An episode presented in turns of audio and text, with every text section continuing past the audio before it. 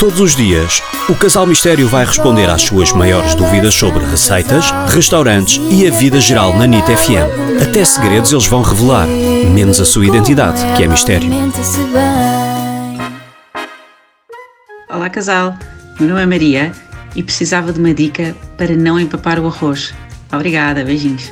Olá Maria, o segredo para não empapar o arroz é hidratá-lo lentamente. O problema é se o põe logo debaixo da água, está tudo lixado.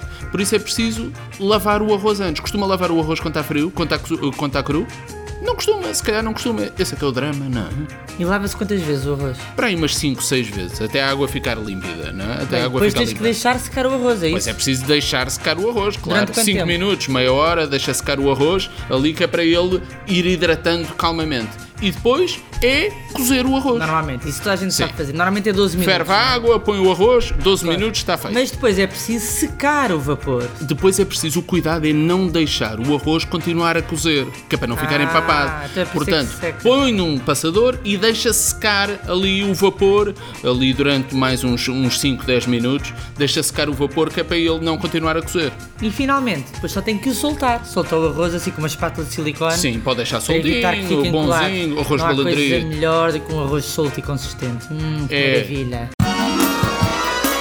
Envie as suas questões em áudio para o WhatsApp 96 325 2235.